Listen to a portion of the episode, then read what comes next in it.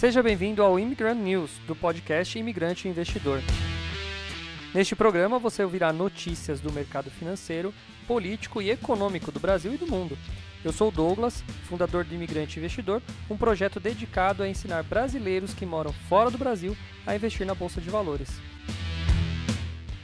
Se quiser saber mais sobre meu trabalho, me siga no investidorimigrante ou se inscreva no meu canal do YouTube, youtube.com.br imigrante investidor. Agora vamos às notícias de hoje. Fala imigrante! Seja bem-vindo a mais um dia aqui na minha live. Tudo bem? Estamos agora ao vivo às 13h04. Exatamente, hoje eu tive que atrasar a minha live. É, eu tive uma consulta médica de, uh, bem no horário, e foi de urgência, foi um encaixe, consegui adiantar. É, uma consulta estava marcada para sexta-feira, mas eu estava precisando, então fui hoje uh, ao médico e tive que desmarcar a minha consulta logo de manhã.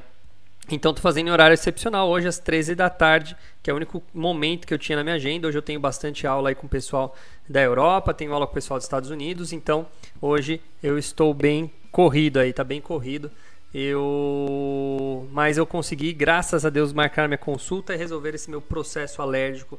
Fiquei a semana, final de semana inteira empipocado. E aí, agora é, já tenho uma, uma tive uma melhora após os medicamentos, né? Então continuamos aí.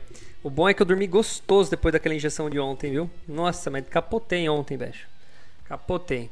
Vamos lá, vamos ver quem tá chegando aqui. Vai falando bom dia aí todo mundo que tá aí comigo. Pelo menos manda um oi aí para eu uh, saber quem tá comigo, que eu não consigo ver os participantes, eu consigo só ver uh, o chat, tá? Pelo, pelo Facebook, até hoje eu não descobri como que faz para ver, mas eu, sei, eu também tô online no Facebook nesse exato momento. E eu não sei, medi, mudei as configurações, eu não sei se está melhor ou pior também a minha imagem. Bom, enfim. Robson está aqui comigo, Nick também, seja muito bem-vindo. Uh, Robson Franzen, oh garoto. E a Ana Lúcia também está aqui com a gente. Bom dia para todo mundo aí. Uh, Ana Lúcia eu nunca sei qual que é. É Ana Lúcia da Inglaterra ou Ana Lúcia dos Estados Unidos? Eu acho que é Ana Lúcia dos Estados Unidos. Ana Lúcia é mãe da, da, da Laura, né? É, eu acho que é isso, né, Ana? Eu tenho duas Anas Lúcias e nessa foto aqui você parece muito, não sei. Ou é a da, da, Inglaterra? Valéria também tá aí. Oi, Valéria, tudo bem? Tudo bem, tudo bem, tudo bem. Vamos para as notícias de hoje. Vamos para as notícias, tá? A galera que entra de manhã, ó, mudou bastante gente hoje o, o, perfil do público aí, porque eu acho que o horário tá mais fácil para vocês, né? Ó, o Eder tá aí. O Eder, o Eder todo dia tá aqui, cara. O Eder virou Virou fã de carteirinha, né, Eder? Eu vou fazer aqueles, aqueles cartãozinho com carimbinho. Assistiu 10 live ganha um presente, né? Ganha alguma coisa assim. vou fazer isso daí, vou começar a sortear. Ou então vou fazer o seguinte: por exemplo, tenho a. Eu vou, eu vou cobrar a Luciana Michele, que mora lá nos Estados Unidos, ela faz coxinha, empadinha, eu vou fazer uma parceria com ela. Na quem assistir minha live 10 dias seguidos na região lá de Massachusetts, eu mando fazer umas empadinhas, umas coxinhas bem brasileira, aquela coxinha brasileira mesmo, e mando entregar aí para você. Eu acho que eu gostei dessa ideia, hein? Vou fazer assim. Já tem uma fornecedora lá, né? Ela na região de Massachusetts ela entrega. Então, por exemplo, Ana Lúcia cabe nessa. Quem mais aqui tem? De, o Robson é de Massachusetts também, né? Robson é, né, Robson? De Massachusetts? Você tá na região de Massachusetts? não lembro, não lembro se você é de Massachusetts ou não. É, gente. E a guerra, hein? A guerra deu uma esfriada, né? Tá, tá um vai e vem. Parece que os jornalistas querem mais que ela aconteça do que o próprio do que o próprio Putin, né? Bom, vamos lá. Ah lá, eu quero a planilha de presente, não coxinha. Ana Lúcia quer. É, é, é o vídeo, aí é o vídeo. Ó, a Ediane também tá por aí, seja bem-vinda, Ediane, tudo bem? Bom dia. Vai mandando um bom dia aí, a gente já vai começar. Eu tô procurando algumas notícias aqui fora, porque eu já tenho. Tá fraco de notícia hoje aqui nos sites que eu costumo entrar, então tô dando uma olhada se eu tenho alguma coisa legal aí em outros sites. Eu tô abrindo aqui e tô vendo pelo meu celular aqui algumas outras também, tá? Por isso que eu tô demorando aqui. Ahn. Cara, tá chato de notícia hoje, né? Hum, Nubank. Nubank vai dar 450 pelo aplicativo. Vamos ver isso aqui. Ah, peraí. Antes disso, rapidinho, já vou dar um, uma notícia aqui que é uh, de utilidade pública. Tá? Deixa eu ver aqui. Deixa ela abrir. Ó, notícia de utilidade pública para todo mundo aí. Notícia de utilidade pública. Atenção para o novo horário de funcionamento da Bolsa Brasileira. A B3 Bolsa Brasileira vai retornar ao horário normal de funcionamento nesta segunda, ou seja, a abertura segue às 10 horas, mas o encerramento volta às 17 horas, tá? Ah, a alteração é para acompanhar o mercado daí, dos Estados Unidos, tá? É, aí acabou de mudar, né? Eu sei que eu vou ter que ajustar meus horários da semana para as turmas dos Estados Unidos.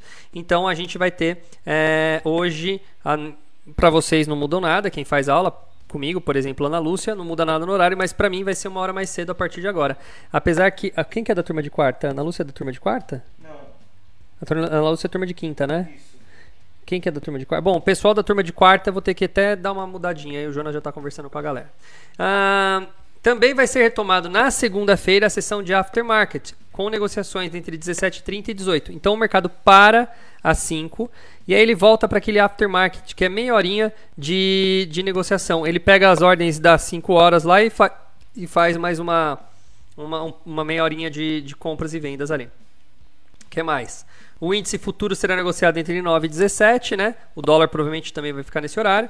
Em relação ao horário Brasília, as bolsas passam a partir da segunda-feira, abrir às 10h30 hum, e fechar às 17 ah, as bolsas dos Estados Unidos.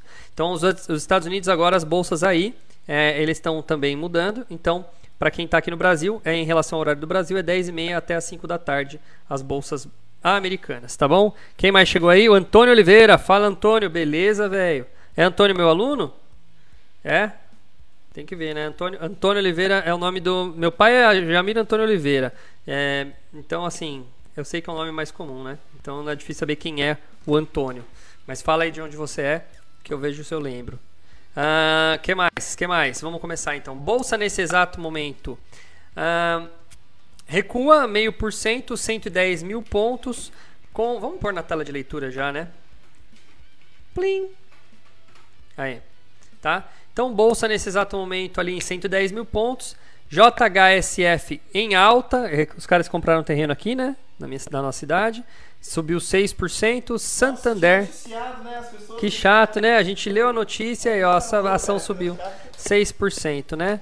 É, Cielo 2,1%, Itaú é, 2,3% e Sab, SBSP é Sabesp, né? Sabesp. Tenho quase certeza. Não fala, mas é Sabesp. 42. Pelo valor é Sabesp. E hoje está caindo as mineradoras. Vale, CSNA, CEMIG, CEMIN, Prio e GGBR. Todas do ramo de mineração. Estão todas caindo hoje, tá bom? Ah, que mais? Que mais? Vamos começar com as notícias? Vamos começar? Eu queria ler da FI. Da FI eu já li. Ah, cadê? Deixei separado? Será que eu fechei sem querer? Volta aqui. Volta aqui. Wall Street rises with focus on Russia Ukraine talks. Deixa eu ver aqui. Aqui, FIS. Eu gosto de ler sobre fundo imobiliário. É difícil de achar notícia de fundo imobiliário.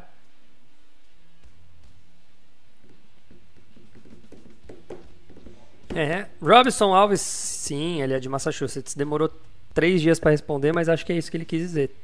É de Massachusetts. Então, quando eu for começar a dar coxinha para vocês aí, para quem assistir 10 lives, eu já sei que você faz parte. Nossa, cara, minha imagem tá travando muito? Eu mudei as configurações, né? Vamos lá. Fundos imobiliários mais recomendados para março têm retorno abaixo da média do mercado, com a queda de até 3%, mas o IFIX permanece estável. Vamos ver o que ele fala aqui.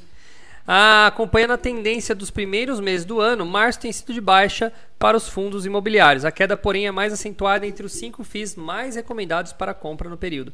Levantamento realizado pela Infomoney, que assina essa matéria, compila mensalmente os fundos mais recomendados por 10 corretoras. Em março, os FIIs mais lembrados uh, registram em média uma queda de 1,29%. No período, o IFIX, é, índice que reúne os fundos mais negociados da B3, tem queda de 0,79%. Vamos dar uma olhada. Dos cinco FIIs mais recomendados, três apresentam resultado negativo na primeira metade de março. Re resultado negativo, certo? Mas não com rendimento. É, pelo que eu entendendo aqui, é o preço de mercado. O Kinea Rendimentos Imobiliários, KNCR11, tem melhor desempenho com elevação de 0,29. O BTG Pactual Logística, o BTLG11, aparece na sequência com alta de 0,26. O mais recomendado há 7 meses, o Bresco Logística, BRCA11, tem o pior desempenho com queda de 2,96%. Bom, se a gente, vamos lá, agora, agora vou, vamos falar de fundos imobiliários, né? Vamos falar de fundos. Eu vou até abrir aqui o Funds Explorer. Vamos começar pelo Bresco Logística, Bresco, BRCA 11. Vamos falar. O Robson escreveu assim, ó, minhas empadinhas podem ser de frango com catupiry. Tá bom. Eu topo. Ah, eu, vou, eu vou mandar esse trecho lá para Luciana, lá para ela. Eu vou falar para ela, pra ela, pra ela fazer, patrocinar meu programa aqui, né? Ah, BRCO 11. Tô fazendo, já estou fazendo propaganda de graça, Luciana. Tô fazendo propaganda de graça para você aí, tá? Até agora tá devendo rodízio de comida japonesa de janeiro, hein, Douglas? Que tá, você, não, você não fechou? Em janeiro não? Não. Em janeiro a gente não Olha, eu acho que não, hein? Não tô sabendo dessa história, não. O cara vai me cobrar ao vivo que eu tô devendo um rodízio de, de, de japonês pra ele. Janeiro, cara. Olha, eu vou lembrar disso. Bom, Bresco Logística, Fundo de Movimento Imobiliário, R$ 96,00, está caindo, mas ele está dando um dividendo de 0,66. É, mas ele é um dividendo baixo aqui em relação aqui. É, é ele está estável em 0,73 né, centavos, que dá 0,63 na verdade. Nossa, 63 centavos. É, ele está caindo de preço, vai aumentar o TY, nada, nada muito assustador. Vamos ver o HGR11, o HGR11 eu falei dele acho que semana passada, ele está bem. Ver? Eu acho. É tanto fundo que eu já nem lembro mais. Mas vamos lá. HGRU tá dando aqui pá, pá, pá, quedinha 0,67, ó, 76 centavos. Vamos ver como que ele tá aqui. Porque uma coisa é cair o preço de mercado, outra coisa é cair a, o dividendo aqui, né? O aluguel. Não, ó, tá 76 centavos desde, desde dezembro, tá? Tá firme e forte, numa, numa rentabilidade boa. É do segmento de renda urbana que está indo bem.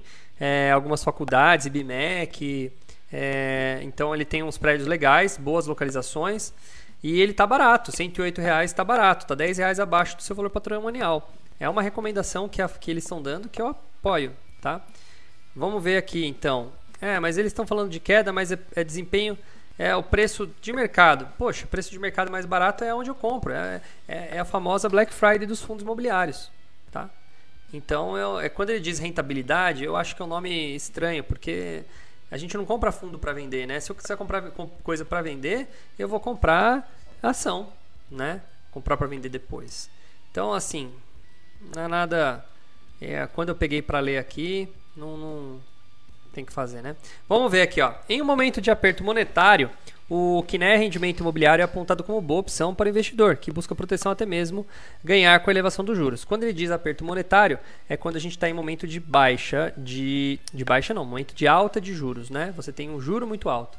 A recomendação desse FII se baseia no fato de ele ser um dos poucos com a indexação ao CDI, Certificado de Depósito Interbancário, aponta Isabela Suleiman analista da Genial Investimentos. Neste momento, os consecutivos aumentos na Selic, o fundo tende a ser mais defensivo e melhorar seus dividendos. Aí, ó, exatamente. Tá? Ah, já o BTG, BTG Pactual Logística, segundo melhor desempenho entre os mais recomendados para março, tem chamado a atenção pelas recentes aquisições. O fundo também está entre as apostas dos analistas para 2022. Não tem na minha carteira BTG, BTG Pactual de logística. De logística eu tenho da XP e tenho o famoso CSHG, né? Logística, o HGLG11, tá? Mas tá aí, ó, uma grande aposta para 2022. O que, que eles enxergam? Eles enxergam que o Pactual é como o melhor nome para estar posicionado, visto seu amplo leque de aquisições, valor reprimido de ativos do portfólio, aponta Rodrigo Crespi, analista da Guide. Olha, eu vou fazer uma análise depois, com calma, do, HD, do, do BTG Pactual. Não é um fundo que eu acompanho. Na, nesta sessão de segundo, o IFIX opera estável e o indicador leva, indica, indica uma leve queda de 0,06 a 2.700 pontos. Nada mais chamativo aqui. Deixa eu ver se tem hum, alguma notícia de fundos. Aqui é só de fundos, né? Inflação, subiu inflação. Vamos ler esse, vamos ler esse parágrafo aqui, ó. Relatório Focus, que é relatório Focus, né? Uh, cadê? Sumiu? Aqui. A mediana das estimativas para IPCA, o índice de inflação oficial do Brasil, avançou pela nona semana consecutiva no relatório Focus, de 5,65 para 6,45. A forte alta de 0,8 percentual ocorre após a Petrobras reajustar a gasolina em mais de 18% e o diesel em quase 25% nessa sexta. Eu não passei na frente do posto, eu fui ligeiro.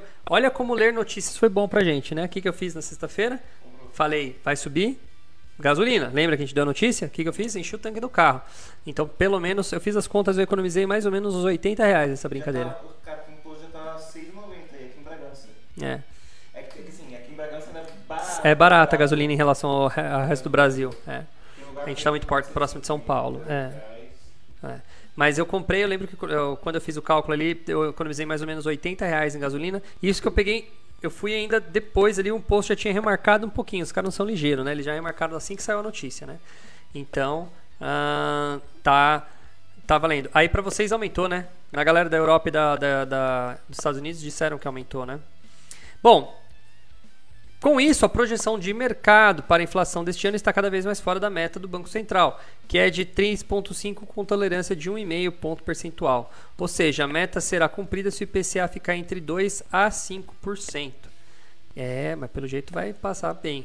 A pesquisa coletada semanalmente pelo Banco Central, com mais de 100 instituições financeiras, aponta também um aumento na expectativa para a Selic, de 12,25 para 12,75, alta de meio ponto percentual, e para a alta do PIB deste ano de 0,42 para 0,49. Por quê?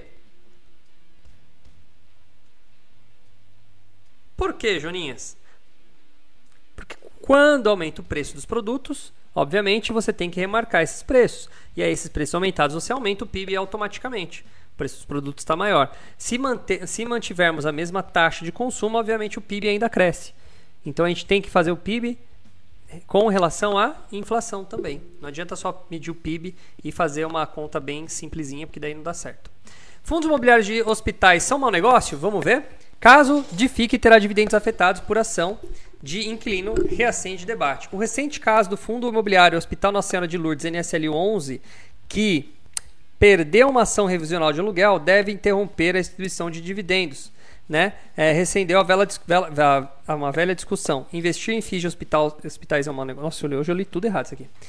O fundo administrado pelo BTG Pactual foi intimado a pagar 27 milhões para a locatária Redidor, que ocupa o hospital Maternidade Nossa Senhora de Lourdes, no bairro Jabaquara, zona sul de São Paulo. Eu tenho esse fundo NSL 11, um pouquinho, mas tenho, tá? O que acontece? Esse não é o único fundo imobiliário de hospital às voltas com inquilinos na justiça. Na visão de alguns analistas, ações de revisão de valores e indexadores de contratos são mais comuns nesse segmento.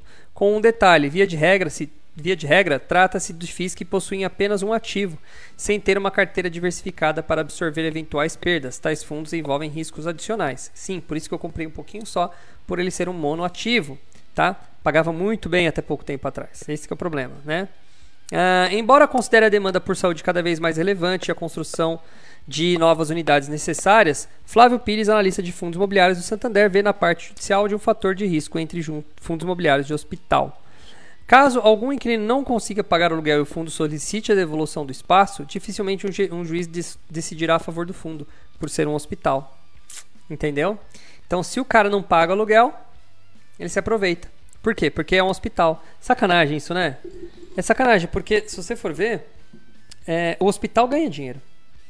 É a mesma coisa falar assim: Ué, mas você mexe com o hospital, você tem um... então não cobra do, do. Se ele quer morar de graça lá, não cobra também do, do paciente, concorda? Agora eles metem uma puta numa grana cobrando do dano de nós, pacientes, e aí eles não pagam o preço do, do prédio, né? E aí vai para uma, uma, vai uma decisão judicial, que acontece, o juiz vota a favor do fundo, a vota contra o fundo, a favor do hospital. Por quê? Porque é um hospital. Fala, não, como que vocês vão abandonar o hospital? Sacanagem, né? Vocês vão abandonar o hospital? Né? Para onde o hospital vai? Quem vai querer receber um hospital que é caloteiro? Né? O analista lembra que a eventual substituição do locatário também pode ser mais complicada em função das características do imóvel. Além disso, o perfil do espaço pode exigir do fundo uma atenção maior que os outros segmentos. O fundo hospital do Fundo Hospital Unimed Sul Capixaba, por exemplo, anunciou em janeiro uma redução de 33% nos dividendos que seriam distribuídos nos meses seguintes, o equivalente a 20 centavos por cota. Né? Então olha que maluco, né? Você tem um fundo aqui que teoricamente era para pagar bem, agora perde uma, perde uma na justiça com o governo, com, com a justiça, né? E aí a gente que se lasca, né? Ah, olha lá, Vila Olímpia e Ipanema são os bairros mais caros em São Paulo, ó. Vamos ver ali, ó. Vila Olímpia e Ipanema são os bairros mais caros para se alugar um apartamento em São Paulo, no Rio de Janeiro, tá? Apontam os dados do quinto andar. Uh, o preço médio do metro quadrado da locação ficou em 61 na Vila Olímpia e na zona capital paulista 54 em Copacabana. Caramba, 61 reais o metro quadrado. Santo Amaro é 54, Vila Nova Conceição 52, Real Parque, blá blá blá.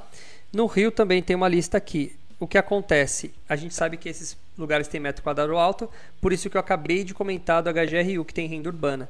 Né? Ele tem em endereços mais caros, metros quadrados caros de São Paulo. E isso faz com que o fundo esteja pagando um pouquinho melhor. Legal essa, essa informação. O quê? A Vila Olímpia é mais cara que Copacabana. Sim, cara. Copacabana é turismo, né? Copacabana é turismo. Vila Olímpia é negócios, é empresa. É, é, ali tá do lado, Vila Olímpia, ela tá perto da Berrine, ela tá perto da Faria Lima, ela tá perto do centro, do centro, do coração financeiro do Brasil, né?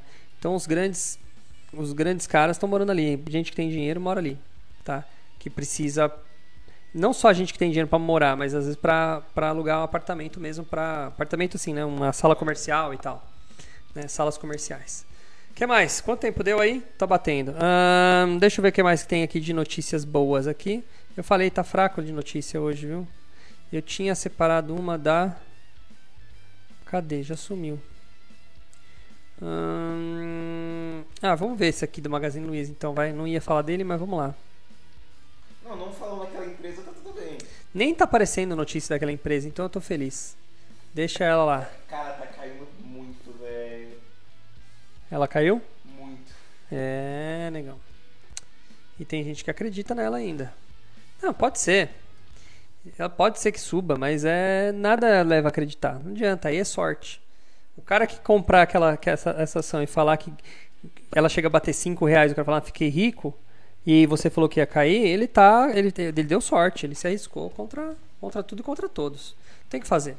Bom, vamos lá, Magazine Luiza, o que vamos esperar dela? Vamos ver. Fechada a temporada de balanço das empresas, já foi todo mundo, acabou, né?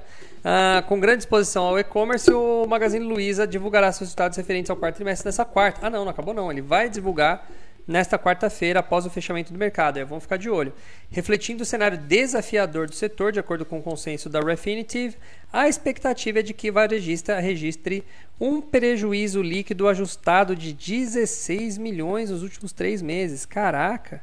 Ante a um lucro ajustado no terceiro trimestre e resultado positivo de 232 milhões no quarto trimestre de 2020.